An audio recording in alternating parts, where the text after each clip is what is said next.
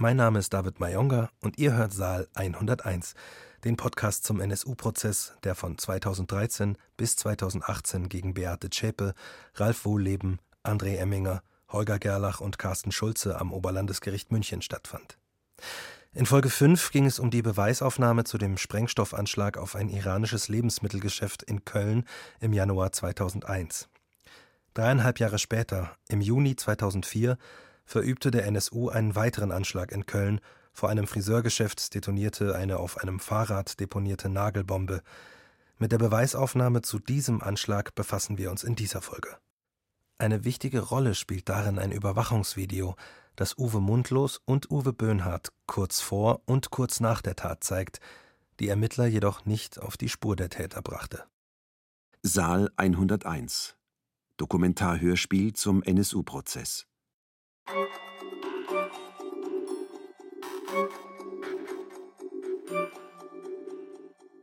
Teil 6 Beweisaufnahme Sprengstoffanschlag in der Keupstraße, Köln, am 9. Juni 2004.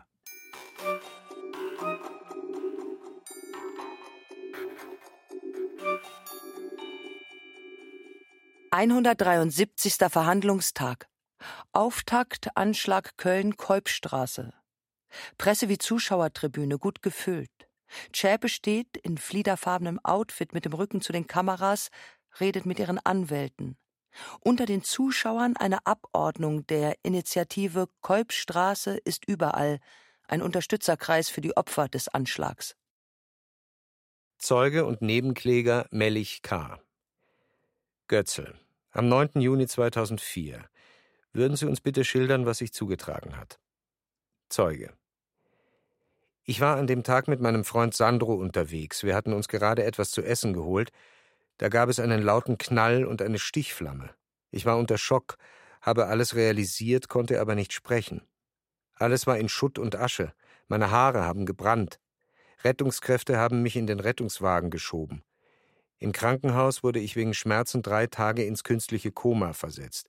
Ich wusste immer noch nicht, was passiert ist. Erst dann habe ich erfahren, dass eine Nagelbombe explodiert ist. Götzl. Als sie aus dem Restaurant kamen, wer ging wo? Zeuge. Ich ging links, Sandro ging rechts. Deshalb habe ich ihn etwas geschützt und mehr abbekommen. Götzl. Welche Verletzungen haben Sie erlitten? Zeuge. Körperlich. Ich habe bleibende Rückenbeschwerden. Meine Lendenwirbelsäule ist schief. Ich kann nichts mehr heben. Links habe ich einen bleibenden Hörschaden. Es war wie in der Ausstellung Körperwelten habe am Fuß die Adern und Sehnen gesehen, wie die sich bewegt haben. Ich hatte großflächige Hauttransplantationen. Ich hatte Albträume, jahrelang massive Einschlafprobleme. Ich sehe jeden Tag meine Verletzungen, wenn ich mich anziehe. Zeuge Klaus R., Sachverständiger. Melich K. ist zunächst notversorgt worden. Er hat zehn separate Verletzungen erlitten, wobei die Verbrennungen noch nicht mitgezählt sind. Die Wunden, verursacht durch neun Zimmermannsnägel, waren sehr tief, zum Teil das Gewebe zerfetzt, so dass es entfernt werden musste. Fünf Tage war er auf der Intensivstation. Erst einen Monat nach dem Anschlag konnte er aus dem Krankenhaus entlassen werden. Zeuge Hassan Y., Friseur. Wir hatten an dem Tag mehr Kunden als sonst, da der darauf ein Feiertag war. Gegen 15, 15.30 Uhr habe ich einen Kunden fertig bedient und wollte dann den nächsten dran nehmen. Ein Mann. Etwa 1,80 Meter groß mit einer Baseballkappe hat sein Fahrrad vor dem Laden abgestellt. Ich dachte, er sei ein Kunde. Einen Moment lang haben wir uns angeblickt. Richtung Garten haben wir eine kleine Kochnische. Ich habe dort heißes Wasser aufgefüllt. Als ich mich umdrehte, habe ich eine Druckwelle gespürt. Durch den Knall, den Druck, ist die Fensterscheibe zerbrochen und mit dem Rahmen auf mich gefallen. Ich blutete überall, war verzweifelt. Wie sollte ich das Blut stillen? Ich habe viele Leute schreien gehört. Dann sind Leute in den Laden gekommen, um uns zu helfen. Dann habe ich gemerkt, dass sich das eigentliche Chaos draußen abspielt. Das war wie in einer Kriegsszene aus dem Fernsehen mit sehr vielen Verletzten und Trümmern auf dem Boden. Dann kamen Sanitäter mit Verbandsmaterial. In der Zwischenzeit sind Krankenwagen eingetroffen und wir wurden versorgt und später sind wir ins Krankenhaus. Ich hatte unvorstellbare Schmerzen. Einige Schnittwunden wurden genäht, einige waren tief. Glassplitter mussten herausoperiert werden. Den eigentlichen Schock aber habe ich erst erlebt, als im Fernsehen etwas über den Anschlag lief und es hieß, eine auf einem Fahrrad vor einem Friseurladen abgestellte Bombe ist explodiert. Nach einigen Stunden ist ein Polizist gekommen. Ich habe ihm gesagt, dass ich der deutschen Sprache nicht mächtig bin. Er hat gesagt, es mache nichts. Ich sollte erzählen, soweit es mir möglich ist. Ich habe gesagt, die Person mit dem Fahrrad, die ich gesehen habe, war etwa 1,80 Meter groß, hatte eine Baseballkappe auf. Mir waren seine Koteletten aufgefallen. Da hat der Polizist gesagt, kann er denn nicht etwas dunkelhäutiger gewesen sein? Ich habe gesagt, ich versuche Ihnen die Person zu beschreiben. Was denken Sie denn? Die Vernehmungen der Polizei waren nicht so, als würden wir als Zeugen vernommen werden, sondern als Verdächtige. Das war für uns eine zweite Verletzung. Uns wurde unterstellt, wir hätten die Bombe selber gelegt, um Versicherungsbetrug zu begehen. Zum Glück hatten wir gar keine Versicherung abgeschlossen. Die Polizei sagte mir ernsthaft, als ich fragte, ob es irgendwelche Ergebnisse gebe, ich solle ihnen sagen, wer die Bombe deponiert hat. Und der deutsche Staat wird mir ein neues Geschäft und eine neue Lebensgrundlage geben. Ich sagte im Scherz, ja, okay. Dann gebe ich Ihnen halt einen Namen eines von mir nicht gemochten Menschen. Aber im Ernst, was ist denn das für eine Logik? Vertreter der Nebenklage Taschköprü. Ist Ihnen irgendwann mal ein Video gezeigt worden? Zeuge, ja. Vertreter der Nebenklage Taschköprü. Was war da zu sehen? Zeuge. Das war das Video von der Überwachungskamera des Fernsehsenders Viva. Eine Person führte gerade ein Fahrrad.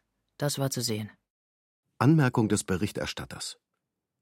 Der Fernsehsender Viva befand sich im Jahr 2004 in der Schanzenstraße, angrenzend an die Keupstraße. Vertreter der Nebenklage Taschköprü. Entsprach die Person auf dem Video der Person, die Sie vor dem Friseurladen gesehen haben? Zeuge. Es war ja keine klare Aufnahme. Sonst hätte der deutsche Staat den Täter mit Sicherheit bis dahin festgenommen. Die Größe und das Käppi entsprachen der Person, die ich gesehen habe. Zeuge Dirk S., Kriminalbeamter LKA NRW. Die Kolbstraße ist an der Stelle des Tatorts eine Einbahnstraße mit geschlossener Bebauung.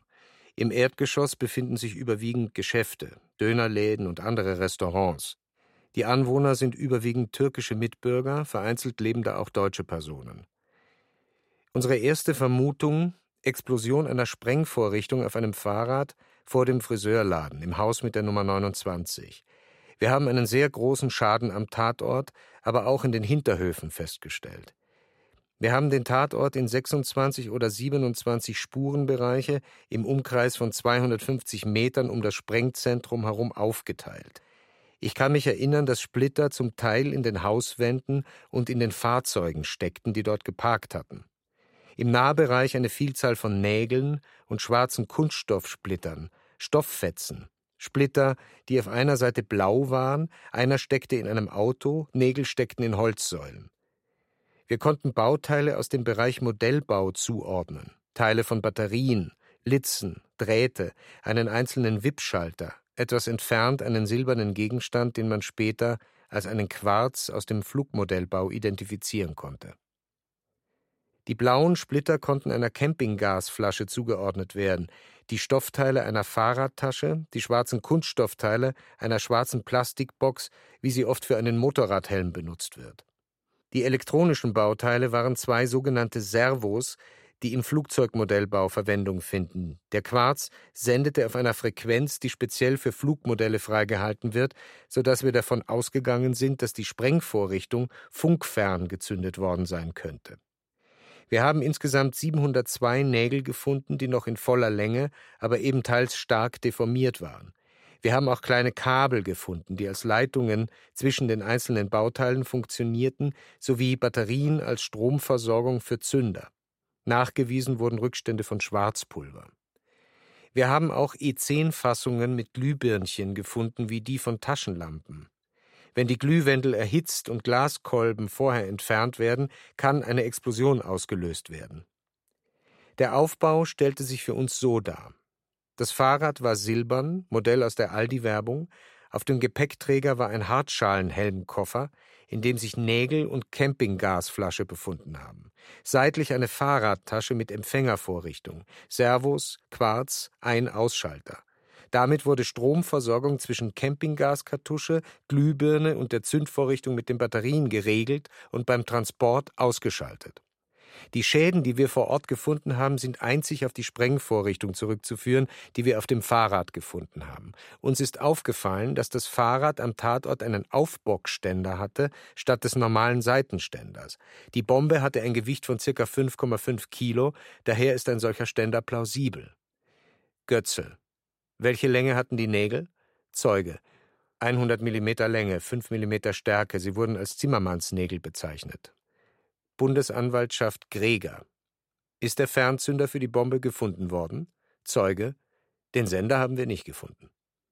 Vertreter der Nebenklage Kolbstraße. Wie lange war Ihre Gruppe in die Ermittlungen eingebunden? Zeuge. Das hat sich über mehrere Monate erstreckt. Waren Sie auch mit dem Anschlag in der Propsteigasse befasst? Ja. Haben Sie einen Zusammenhang gesehen? Nein, für uns ergab sich da kein Zusammenhang. Zeugin Gerlinde B., Passantin. Am 9. Juni 2004 zwischen halb drei und drei, da kam ich vom Kiesertraining. Das befindet sich in unmittelbarer Nähe zum Tatort. Ich war auf dem Weg zu meinem Auto, da kam mir ein junger Mann mit Fahrrad entgegen. Der ist mir aufgefallen, weil er das Fahrrad so behutsam geschoben hat, dass ich es mir nicht erklären konnte hatte fast das Gefühl, dass er es tragen würde. Es hatte aber keinen Platten. Auf dem Gepäckträger hinten war eine schwarze Box. Zeuge Peter Alexander P. Ich war an dem Tag in der Werkstatt in der Keupstraße mein Motorrad abholen. Dann der Knall. Der Mann von der Werkstatt sagte, das hat sich angehört wie eine Bombe. Bin dann aufs Motorrad und losgefahren. Da kam ein Fahrradfahrer wie von der Tarantel gestochen in meine Richtung. Ich musste nach rechts ausweichen. Der zog an mir vorbei. Ich rief ihm noch. Ach, das sag ich jetzt besser nicht, was ich ihm hinterherrief. Bin nach Hause. Da rief mich meine Freundin an. Du lebst, Gott sei Dank. In der Kolbstraße war ein Terroranschlag. Ich habe die Polizei angerufen, die haben mich abgeholt, und dort habe ich dieselbe Zeugenaussage gemacht wie jetzt hier. Ich habe einen Radfahrer gesehen, mit Sonnenbrille, T-Shirt, Cappy, Sandalen, bekleidet mit einer Cargohose mit abnehmbaren Beinen. Er hatte eine Fahrradtasche an einer Seite. Ich habe gesagt, das war kein Türke, das war ein deutscher Fahrradfahrer. Am Tag darauf war im Express diese Aufnahme ganz groß. Anmerkung des Berichterstatters. Es handelt sich um ein Filmstill aus dem Überwachungsvideo des Fernsehsenders Viva. Da habe ich gesagt, das ist er. Der Mann war hager, trainiert, kurze Haare, das konnte man aber nicht genau sehen wegen dem Cappy, Brille mit getönten Gläsern, keine normale Sonnenbrille. Das Fahrrad war ein gutes Fahrrad, Schaltung, Bremsen, die Fahrradtasche habe ich selber, die ist hochwertig. Vertreter der Nebenklage Kolbstraße. Sie sind nur einmal vernommen worden. Zeuge? Ja, nur einmal. Ich hatte erwartet, dass das weitergeht. Ich wurde bei der Vernehmung nach meiner politischen Einstellung gefragt, was ich da zu suchen gehabt hätte. Ich wurde behandelt, als wäre ich der Bombenleger. Einer der Geschädigten sagte mir das Gleiche. Die unterstellen uns, wir hätten das hier selber organisiert. Zeuge Martin W., Kriminalbeamter LKA NRW. Rund um den Anschlagsort ist eine quasi vollständige Entglasung festzustellen. Bis zur Hausnummer 68 wurden Spuren gesichert. Es wurden auch Nägel in Gärten gefunden, wo kein unmittelbarer Zugang war. Das heißt, die Nägel sind über Dächer dorthin geschleudert worden. Hausnummer 29, der Friseursalon, weist massive Beschädigungen auf. Der Gehweg vor dem Haus ist ein Trümmerfeld die Außenverkleidung im unteren Bereich teils herausgerissen. Die Haustür neben dem Ladenlokal ist nach innen aus den Angeln gesprengt worden. Überall Splitter und Glasscherben, teils sehr große, scharfe Scherben, auch im Wartebereich des Ladens, der vorne direkt hinter der Scheibe war. Dort musste mit schweren Verletzungen gerechnet werden. Anmerkung des Berichterstatters Durch die Ausführungen hat man das Gefühl, live am Tatort zu sein. Zschäpe hat das Laptop zugeklappt, scheint an den Ausführungen Interesse zu zeigen. Mitangeklagter Holger Gerlach scheint von Anfang an sehr interessiert, Carsten Schulze und André Emminger nicht. Emminger schaut weiterhin fast bewegungslos auf die Tastatur seines Laptops. Vertreter der Nebenklage Kolbstraße. Es ist klar, dass die Art und die Konstruktion der Bombe objektiv geeignet war, einen maximalen Personenschaden hervorzurufen. Aus dem Tatablauf spricht eindeutig ein Vernichtungs- und Tötungswille. Und er richtete sich gegen alle Menschen, die dort gelebt haben, und lässt sich nur aus überbordendem Fremdenhass ableiten. BR Nachrichtenmeldung 21. Januar 2015 Im Münchner NSU-Prozess sollen heute weitere Zeugen zum Nagelbombenanschlag in der Kölner Kolbstraße aussagen. Bei der Explosion vor zehn Jahren wurden 22 Menschen verletzt. Die Zeugen werden im Schnelldurchgang angehört, das wurde zunächst kritisiert.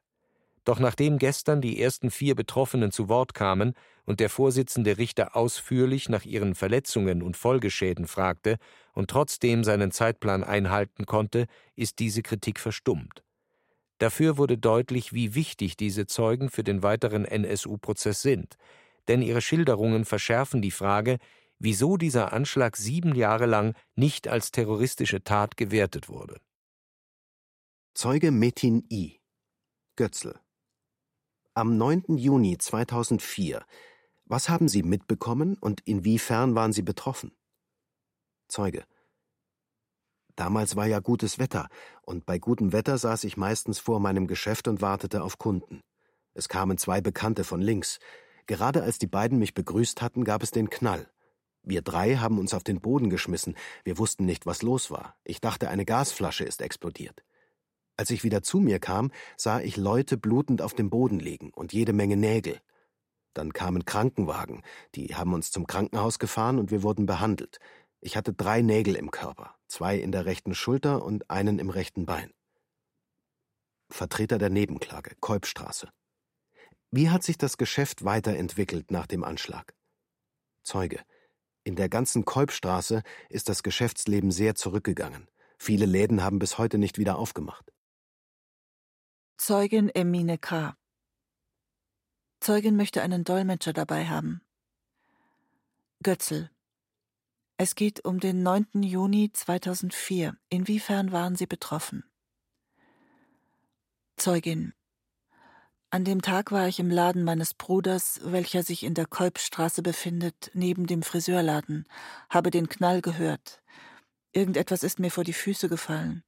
Ich habe einen brennenden Mann wahrgenommen, habe versucht, diesen zu löschen. Bevor ich damit erfolgreich war, habe ich Polizeiwagen gesehen und die Polizisten zu Hilfe gerufen. Sanitäter kamen. Als ich vernommen wurde, konnte ich noch sagen, dass es mir schlecht geht, Dabei muss ich umgekippt sein. Ich kam ins Krankenhaus und blieb dort. Polizisten kamen dorthin und fragten mich, was passiert sei. Götzl. An welcher Stelle im Laden waren Sie? Zeugin. Direkt am Eingang. Die Zeugin beschreibt jetzt auf Deutsch die Entfernung von ihrer Position zu den Fenstern, etwa 80 Zentimeter. Sie spricht besser Deutsch als ihr Dolmetscher. Wie haben Sie die Ereignisse verarbeitet?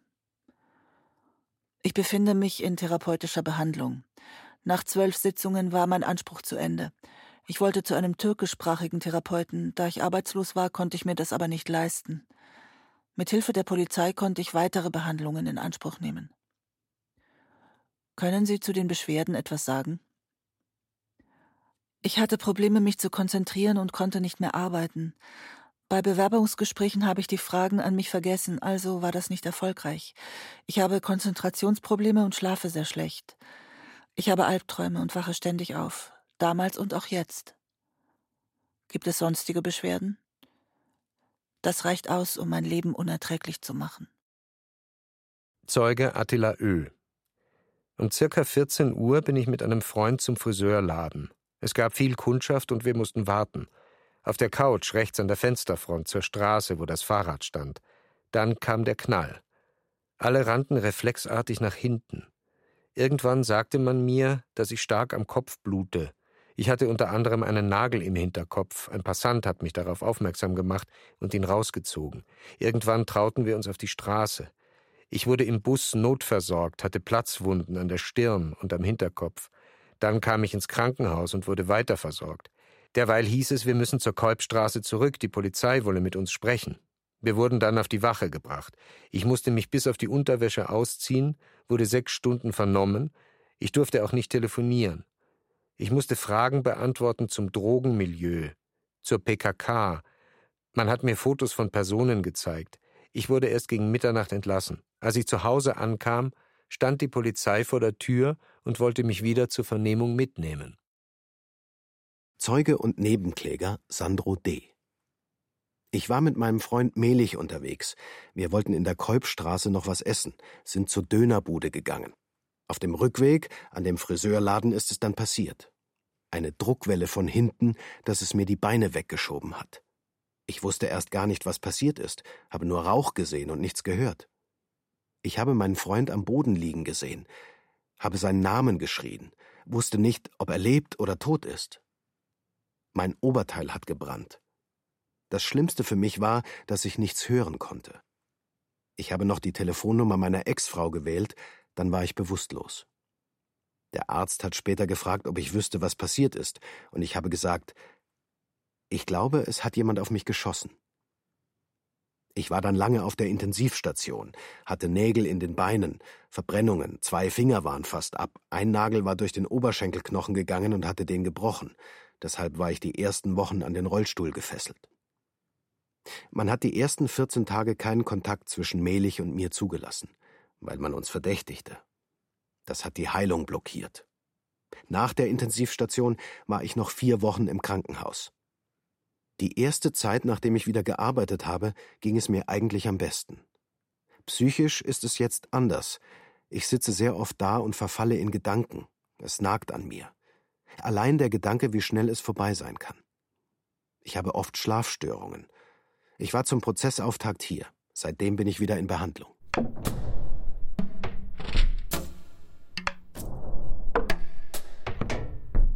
Was die Folgen der Taten angeht, muss man im Urteil, glaube ich, sehr deutlich sehen, dass das, äh, was das Gericht mit diesen Folgen macht, dass das äh, natürlich strafprozessuale Gründe hat. Also dass ein besonderes Leid der Opfer unter Umständen zu Lasten der Angeklagten gehen kann, da wo das Gericht einen Raum hat, dem Raum zu geben.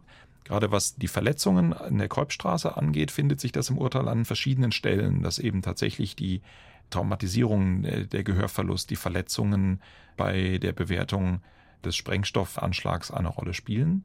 Bei den Mordfällen entsprechend nicht, aber das liegt eben auch an der absoluten Strafandrohung lebenslange Haft für den Mord.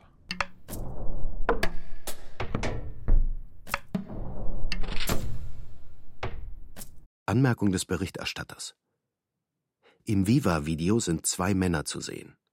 Einer, der zwei Räder zur Kolbstraße schiebt, dann ohne Räder zurückkommt, dann noch einmal zu Fuß Richtung Kolbstraße geht. Dann ein anderer Mann, der ein Rad mit beladenem Gepäckträger Richtung Kolbstraße schiebt und kurz darauf mit hoher Geschwindigkeit von der Kolbstraße wegradelt.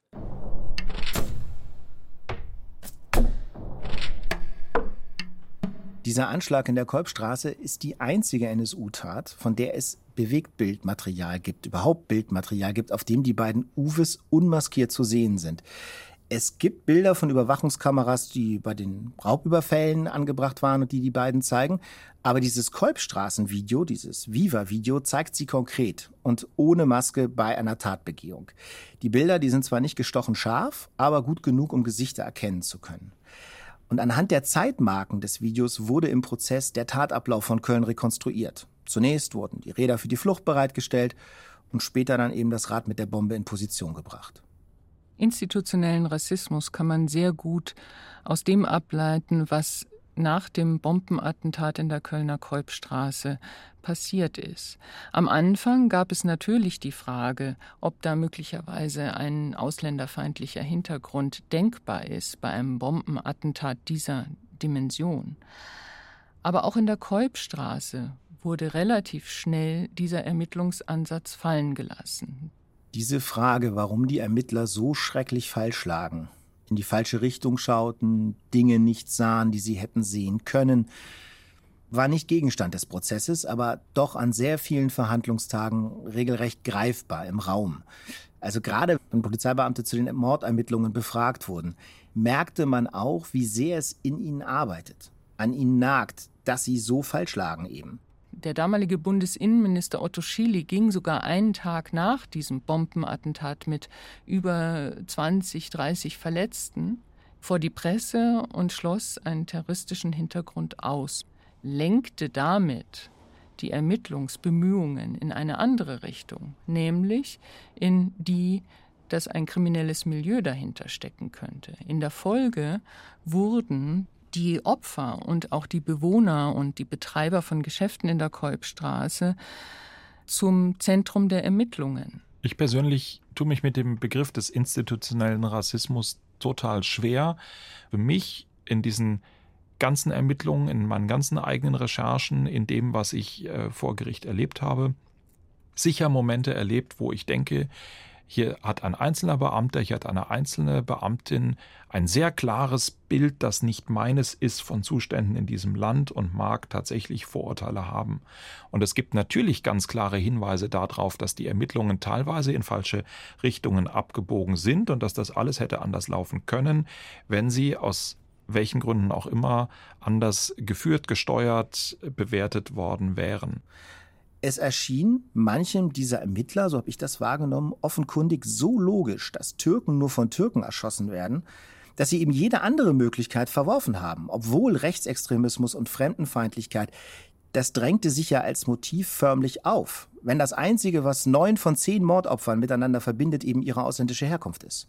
Weil in den Köpfen der Ermittler nicht sein konnte, was nicht sein sollte nämlich dass es in Deutschland rechtsextreme Strukturen gibt, die bereit sind, so weit zu gehen, Menschen zu ermorden und solche Sprengstoffanschläge dieser Dimension zu begehen. Ich fürchte, bei unserer ganzen Diskussion um Racial Profiling, um Zuschreibungen bei Menschen mit dunkler Hautfarbe oder bei Menschen mit Migrationshintergrund, dass diese Auseinandersetzung noch aussteht. Also dass in den Polizeibehörden tiefgreifende Reformen anstehen, um unserer Gesellschaft und auch möglicherweise migrantischen Opfern gerecht zu werden. Das steht noch aus und ich fürchte, dass da bei weniger spektakulären Fällen nach wie vor genauso vorurteilsbeladen ermittelt wird wie schon zu Zeiten der Cesca-Morde.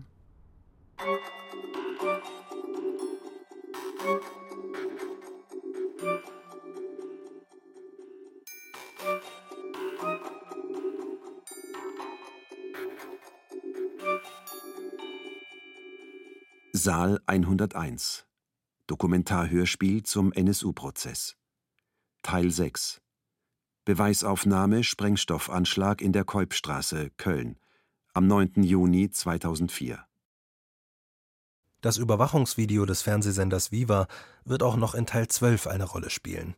Da geht es um die Beweisaufnahme zum Mordfall Ismail Yashar.